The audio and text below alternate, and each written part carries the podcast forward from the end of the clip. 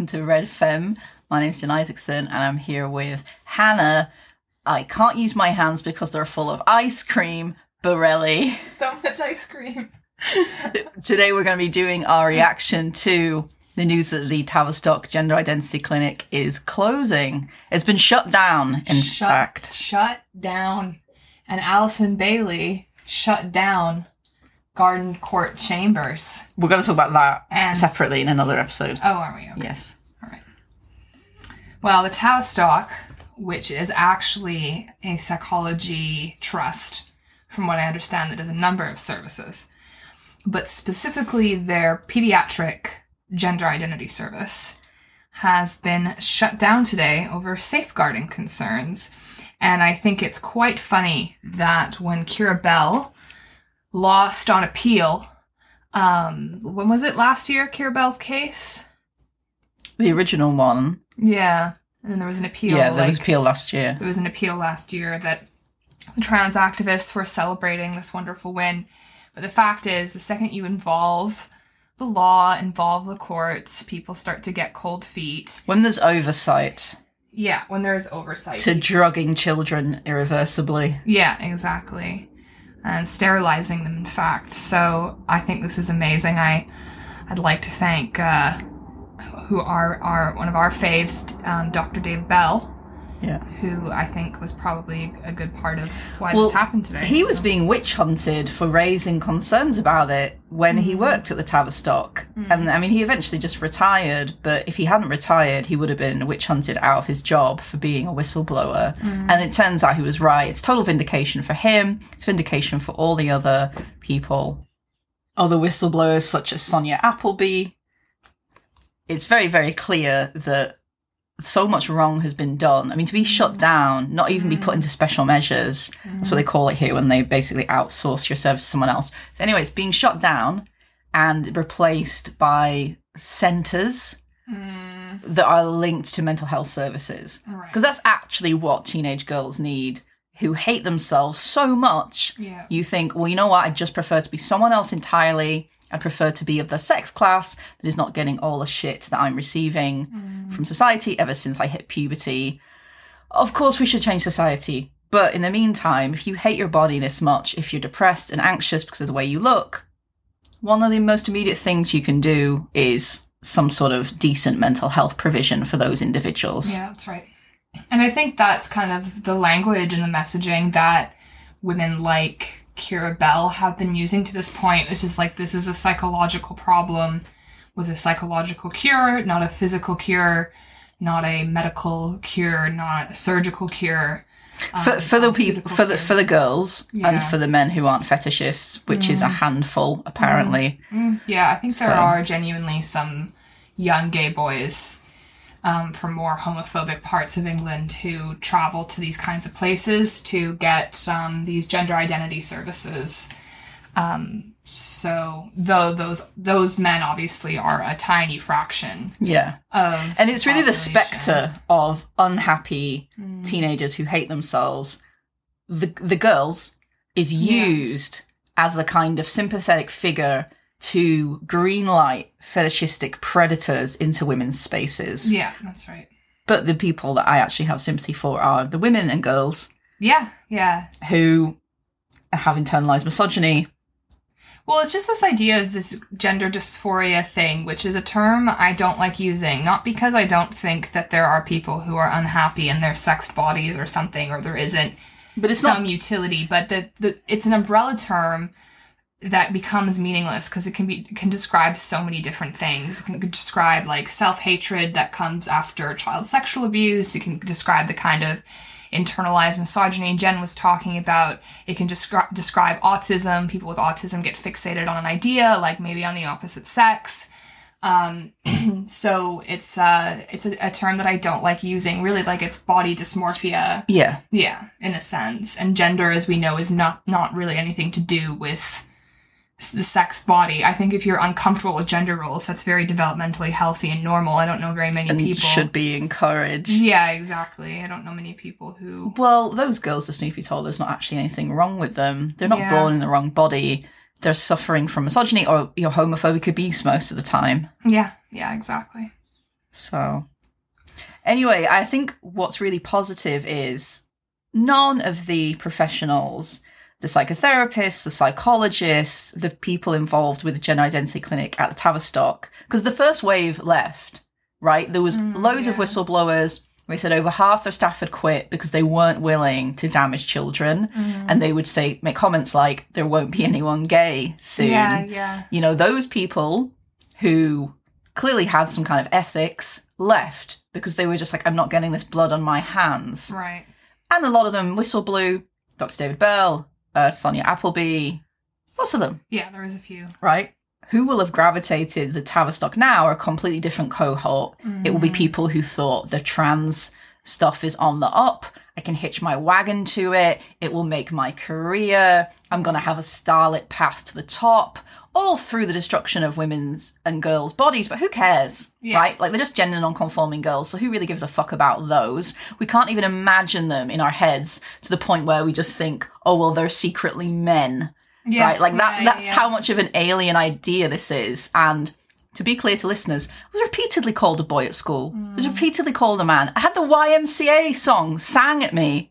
Young man, do you not need to be? I mean, I don't know the song right. Mm. This, was, this is what would happen because it was just like you're a man, you're a man, you're a boy. And this was even before the trans stuff really kicked off. This was in the 2000s. Mm. So anyway, it's very clear that the new people, and I expect this of the professional managerial class generally, right? They don't have any morals, they don't have any politics around this. Mm. What they have is an absolute fear and entitlement around their career. Yes.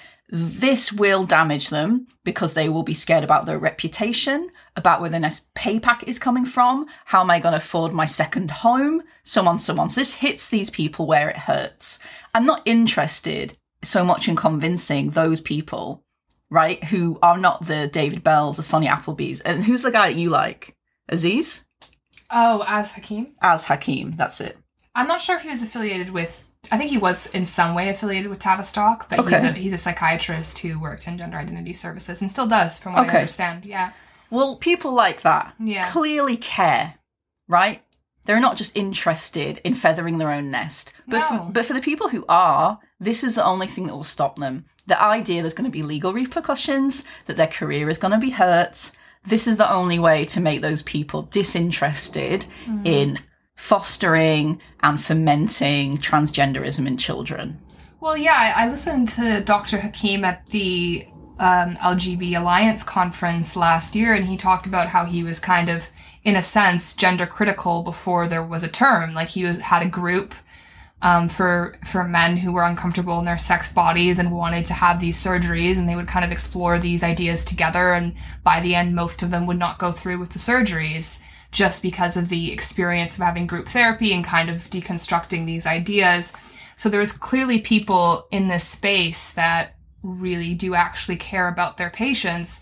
But there's the other side that saw this as like new, trendy, I can be at the cutting edge. I'll be the coolest person at the dinner party. I get to talk about being um, helping trans youth, and everyone will like gather around me and coo about how progressive Oh, you're and so wonderful. yeah, yeah, you're so wonderful. You're so great. What you do, I know you, you know, you have a good salary, but it's so meaningful. Yeah, exactly. It's so meaningful or whatever. It's the same kind of people I saw in Vancouver who were really into the harm reduction thing. It's a very similar thing where it's like I take on a position that for middle class people seems very radical, very interesting, very cutting edge, and then I shoot to the top of like my social ladder, and now these people will be shitting it because they're thinking, Oh, let me get the door.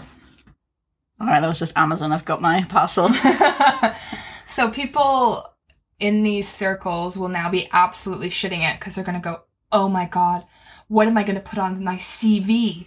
That I worked at this place that was shut down. And mm. suddenly, like, the press is kind of changing on this. They're not going to want to brag about this at dinner parties anymore. People say things like, didn't you work there? They'll say, Yeah. oh, for a very short period of time, very short period of time. And I, you know, I, I had problems with it from the beginning. I, I left before it was closed. All of them now, Yeah. rats leaving a sinking ship, Yeah, yeah, yeah. will be trying to leave before the end date of, is it March 2023? Mm, is that it? Yeah. So they'll be trying to get a new job by Christmas so they can say, I was only there very briefly. and I saw problems. Oh, you know, I, I knew.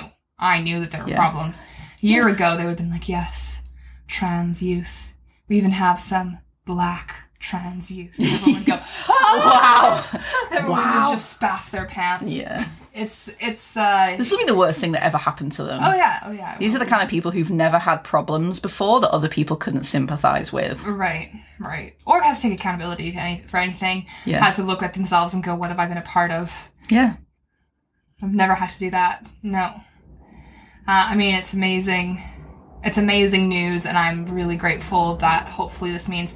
I mean, I'm a bit skeptical. I've heard some things from some gender critical feminists that basically what they're going to do is contract out quote unquote gender identity services to like private hospitals and private clinics where there's less accountability and kind of the purpose of moving from the Tavistock is to put that la- another layer of kind of obscurity around it. But it, it will slow things down. Yes, yeah.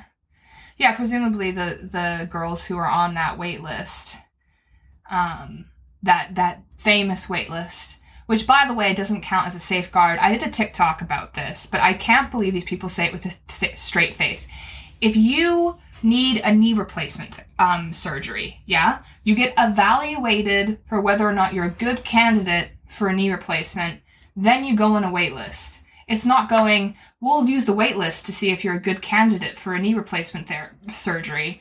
A waitlist is not a safeguard. They've already been approved for the treatment. So you cannot claim that waitlists are safeguards in any way, which is what they've been saying for the last four or five years. But it's because sometimes it has been suggested, well, maybe you should wait two years to see if you feel the same. Right. Because actually, when you're a teenager, two years is enormous amount of time, or it mm-hmm. feels it. I mm-hmm. just know when I was 14, I wanted like three facial piercings and two arm tattoo sleeves. Yeah. By the time I was 15, I didn't want that anymore. yeah, yeah, yeah. So it's, it's what it said, yeah, Jen. Off you go with your replica Blink 182 tattoos. yeah. Just a year later, I would have thought, oh no, Yeah, yeah, yeah. I think this is a bad idea that I Mm, did this. Mm. Because actually, developmentally, I felt a world away at 15 from 14. Right. And That's then true. again at 16 and so on. And I get that it feels like a long time. That's partly why these these kids are like, I, I need it now. I need to live my life now. But the reality is, you actually, like, you born in the body you have. Yeah. You're born into the circumstances you have. And whatever the cards you're dealt, well, this, is, your life. Well, this is also the new line that I'm seeing from they, them, non binary types on TikTok, who, by the way, are all incredibly gender conforming, very feminine, very traditional women with like long hair and, and uh, acrylic nails or whatever and full faces of makeup who are going, by calling me a woman because of my sex, you're forcing me into a role I don't want to be it, don't want to be in. And I'm like, I'm forcing you into it as much as you're, I'm forcing you into your race or I'm forcing you into your nationality.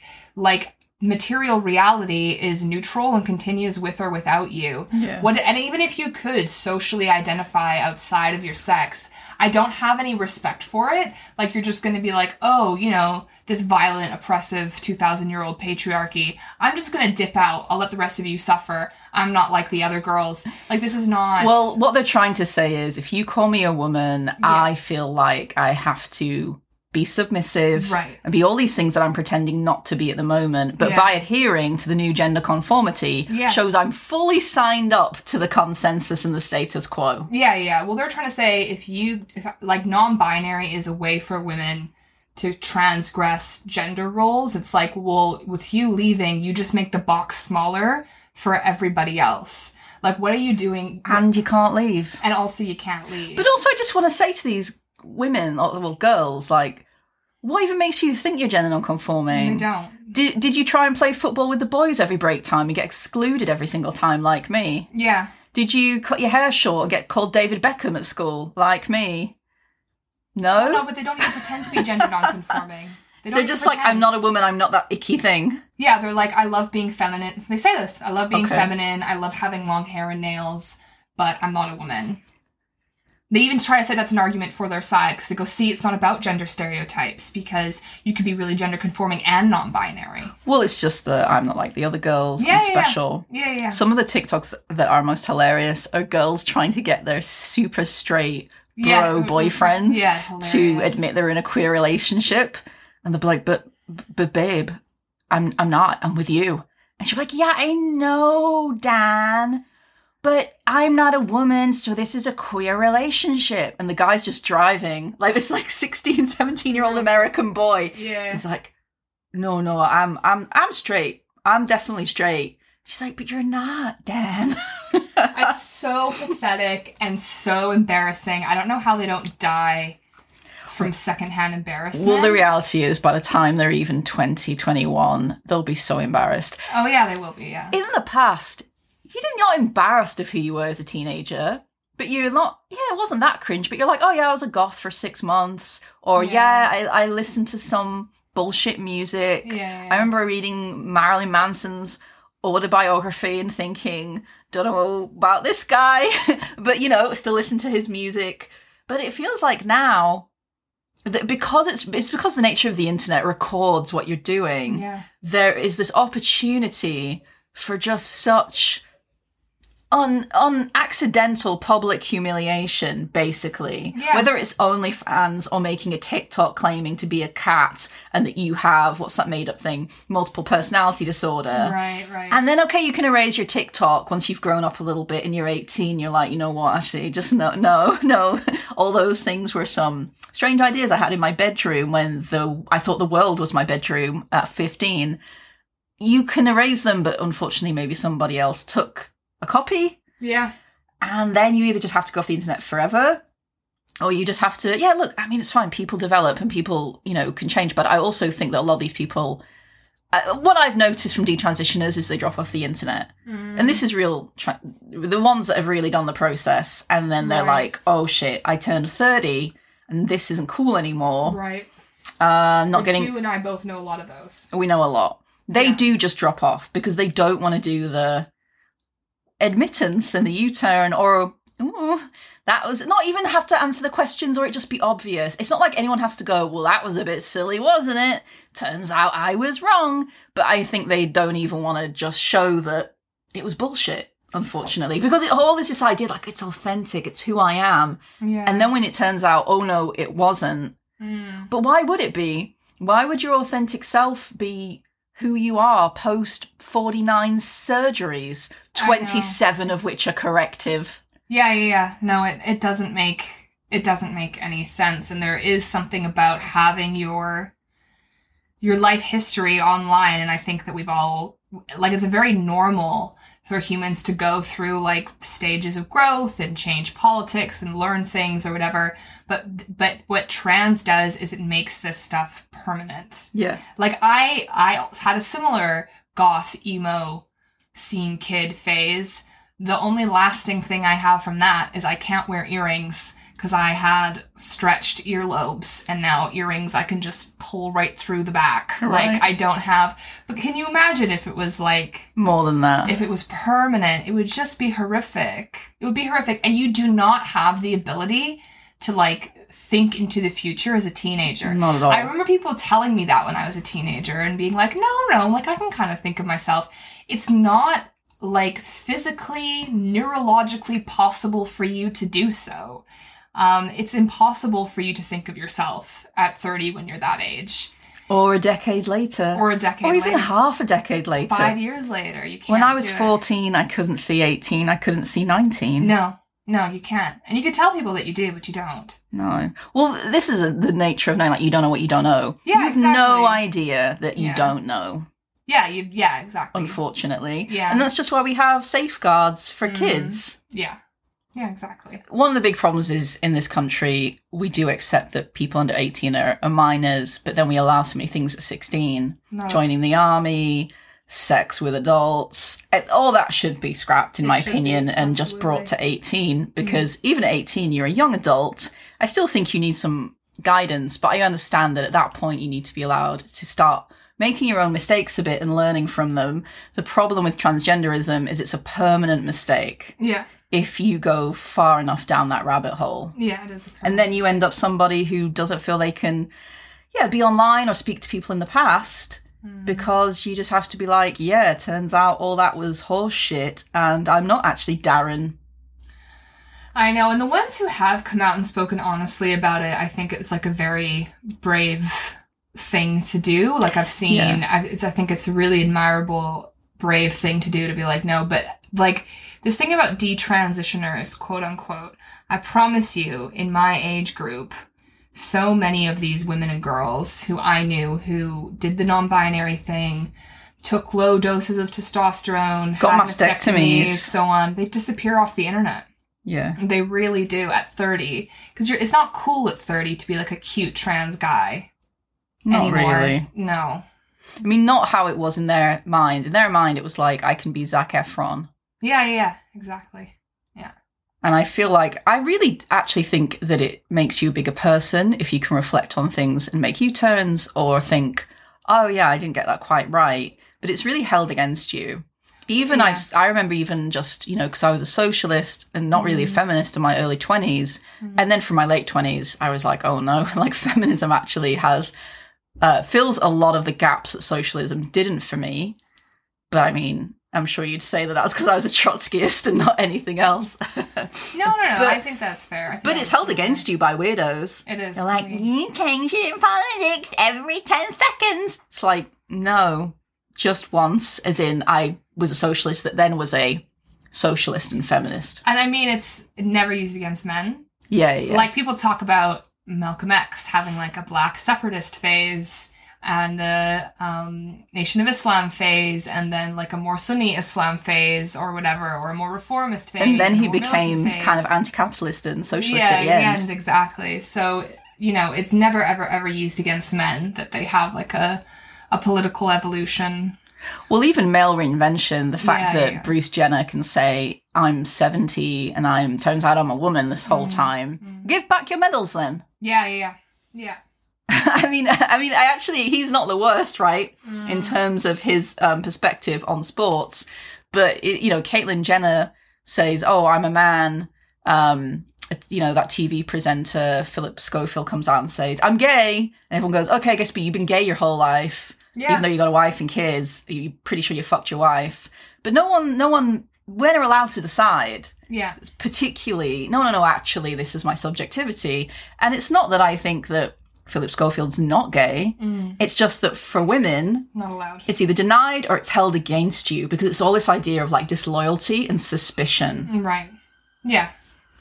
And it's done with personal. We're talking about in political terms, but like in personal terms too. Yeah, with like sexuality, with hobbies, with perspective, with friend groups, whatever. For women, it's like, yeah, you were this and now you're that. It's like, cause it's just because humans grow and evolve, not objects. yeah So they can't be like, but you are an object I put on the shelf and you're this thing. And it is interesting, kind of online. I get shit.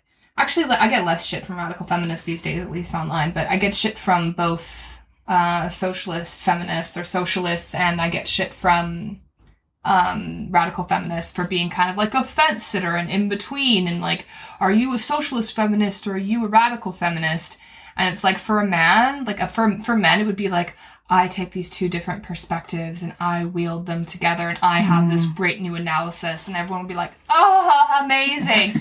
but for women, it's like you can't pick a team, you can't. well it's tri- it's tribalism and Yeah. i'm sure there's a anthropological patriarchal reason Yeah, yeah. which was that women had to be more tribal and loyal because otherwise they were at the mercy of male violence if you ever pushed outside the tribe. And in fact, that's what happened to women in, mm. you know, centuries ago. The woman who was the deviant and unmarried was made to live on the outskirts of the village. Maybe some rumors went around about her and she mm. moved into the woods and then she became the witch. right. So I see it all the time. I hate women's tribalism and it is self enforced and self reproduced a lot of the time. Yeah. Because at the end of the day, I always just want to say to people like, look, you can be cross that a woman liked baseball and now she likes basketball. I remember people at university just couldn't understand that I both attended hockey and basketball practice. Yeah, yeah. And it, it was like, well, I'm quite good at both um, and organized enough to attend both sessions. Um, and it, that was it. There wasn't a, but which one's your preference, Jen? I would have said, oh, well, I'm the captain of the basketball team. So obviously that one, it was just, I'm a bit boggled by this. But at the end of the day, I don't care. And I think this is something we never hear women say, like, I don't care if you approve of me. I'm not asking for approval. It's also such a back to the political thing. It's also such a male thing to be like, you need a singular unifying theory of everything. Yeah. You need one thing that explains everything in this like male obsessional way. Yeah. It's like not appropriate to be like, oh, actually, I kind of have these two analyses. I like bits of this and bits of that. I'm interested in what those contradictions are. I'd like to explore them. I want to see what I think. It's like you're not allowed to be have growth. This is what men in philosophy are all like. They want like one unifying theory of everything, and they just get really upset when you're like, actually, no, that doesn't explain that, oh, and that's fine. A lot of the time, yes, but then and then there's some men, the same men who will do that universalizing, will then mm. grandstand and be eclectic and Right. pull in Freud and Marx and Deleuze, and it's just as soon as you point out, well, there's a conflict there between say Marx and Derrida. Yeah, Pretty yeah. obvious conflict. It's fine though if you want to use a particular concept and bring it in, Yeah, but you just need to be clear about doing that then they get really cross because they mm. are meant to be this. You know, was it Dworkin that said men are the makers of meaning and women the bearers of meaning? Right. And I always find when people object to women's development and women changing their mind, or women, you know, I've seen loads of feminists that are like, oh, I don't see the problem with drag. Oh no, now I see the problem with drag. And people point Yeah. a stick at them. Yeah, yeah, I had that. I'm just like, this is learning. Imagine if someone's a child had said to you, like, what's four and four? And you'd been like, seven, I don't know. And then you'd got it right the next day. And they went, oh, but yesterday you said it was seven. It's only today you say it was eight, little Sally. I just thought drag was like a fun thing done by gay men late at night, and I was like, oh, a couple of them have some funny jokes. Like they dance around for club nights. This is like a harmless form of adult entertainment. And then I had to think about it and looked at more what they had to say and was like, actually, this is mocking women. Like they're not allowed, you're, you're not allowed to change your mind on anything. It's not rewarded in feminism. It's rewarded actually in other political circles a bit more than it is in feminism. Feminism is one place where you have to be like, I have arrived. I have the full analysis. From the womb. From the womb, I'm 100% that- but- there. That's because it's been so in decline. Yeah, yeah, it's true. Radical feminism. I don't think liberal feminists have those quite as much, but I would say even it's lesbian feminism now that is, Yeah. is the Bantustan, Yeah, yeah. which is a tri- tribal, and sort of the 18 people are just like, we'll burn the village before you build a new house, yeah, yeah. you know? Or if you go, this is what I found in feminism. If you go, I don't understand this, like, can you point me to a book to read about it? Or can you explain this to me, like, Yeah. normally? It's just very difficult. Yeah. It's just very difficult to get that kind of like, no, but like, I don't understand what you mean by that. Can you? And I'm not being pretending to be obtuse. No, I'm not trying to be obtuse at all. Like, I'm really interested in learning what you have to say about that particular thing. Like, explain to me why the Nordic But there's model. a there's a real lack of confidence about certain ideas. So I mean, Yeah. I had to just sort of beg people to explain what lesbian feminism meant, like the term. yeah, yeah, yeah. In the end, Sheila Jeffreys just said, "Well, it's the understanding that heterosexuality is you know the main way women's oppression is organized." And I just was like, "Oh, right, got it." Yeah. I thought that sounds. I can understand that. Sounds pretty legit. I Yeah. I get it. Yeah, yeah, okay. And she, I mean, I mean at a political level. I don't mean Mm. the desire itself, and I don't think they're the same thing. Um, but yeah, I just it it is weird, and so I think that's a lot of the time. I don't know. I don't think there is contempt for detransitioners, No, I don't think so. but I think that On our there's side. on our side. Yeah. But I don't. I do think that there is weirdly wild contempt for the development of feminism, new ideas, new discussions. And I'm not saying even to deviate particularly, No. but the idea that feminism is done is a bit of a thing among certain quarters, right? And some of the things, like, I'm not kidding, like, you see this dumbest shit possible on TikTok, but I also see, like, young women who are 18, 19, 20 doing these, like, walls of text posts that are actually very interesting and very insightful, and they're, they're, they're keen, and they've read stuff, and they they want to know more and they're inquisitive and they ask questions. And I just, they're not involved in, in, in those circles, mostly because no one does politics on, in real life anymore. But also there seems to be a bit of, uh, what's the word? Reluctance to like go outside the castle walls and like allow people to come in and be like, I honestly don't know this. Yeah. And it isn't everywhere in feminism. I, I don't think that's necessarily the case in places I've seen in Canada, but Yeah. so it's interesting that we have this kind of a culture in feminism, but at the same time, there's these kind of reformists, quote unquote. Not saying that is a dirty word, but people who have managed to do these re- this really great work in in peeling back gen- Successfully. successfully peeling back like gender identity. Well, there's no laws and- theory of revolution. There is no theory of feminist revolution No, that's ever been not. written about. It probably should be written about, but it would probably require taking something from Marx which about seizing the means of reproduction, but then they would never want to do that because they just say, well, he's male. But we might do that. We Yeah. should we should probably do that on, on the woman question yes, we should.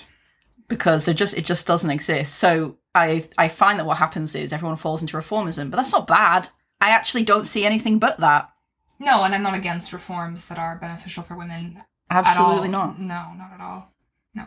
So So great on the Tavistock being. I wonder if this will down. mean that other gender identity clinics No, get don't. scrutinized. I don't think so. I think I think that because there's so much money to be made in this sector, in this particular thing, I think they're just going to move it to private places and put a bit of a shroud of.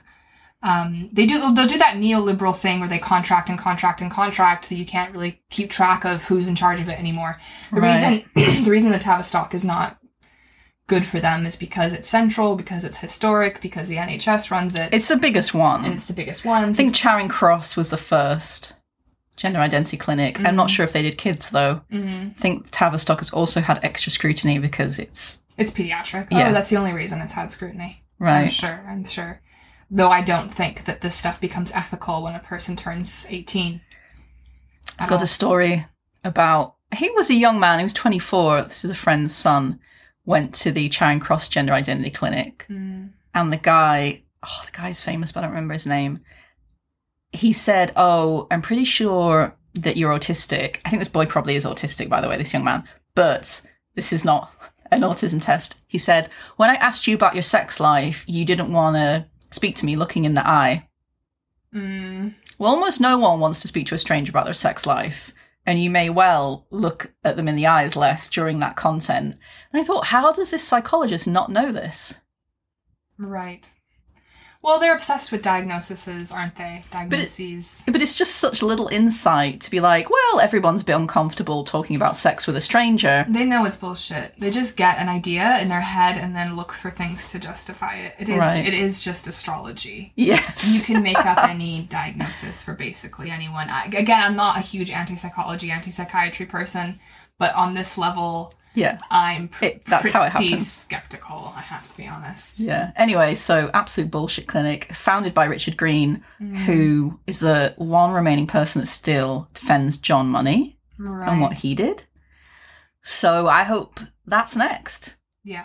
I I know that you're saying that they'll, they'll privatize them, but that means the NHS ones kind of have to be quashed. No, what it will mean is the NHS will give contracts to private people to run it, so there'll be an extra layer of. So you can't- you go to the Charing Cross Clinic, and then after that first appointment, you're off down the private track. No, you'd go to a private hospital, a private clinic, but you'd have an NHS seat or bed or whatever that the NHS Oh. pays for through a contract.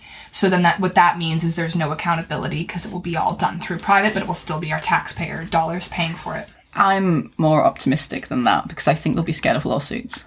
Oh no, I know that, that, that that's happening. I've spoken to a woman about that particular hospital, and that's exactly what's happening. Oh. But I mean, be, my hope is it'll be rolled back in the future. On the back of these wins and the successful lawsuits and Yeah. the centres getting shut down, and look, all these people care about is their career and being able to afford their second mortgage. Right.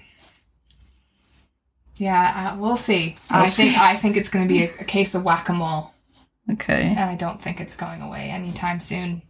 The NHS has it's it's not as centralized as people think it is. Right. Okay. All right. Well, All right. next episode, Allison Bailey. Yes. Her fantastic win this week. Bye bye. Bye. Thank you for listening.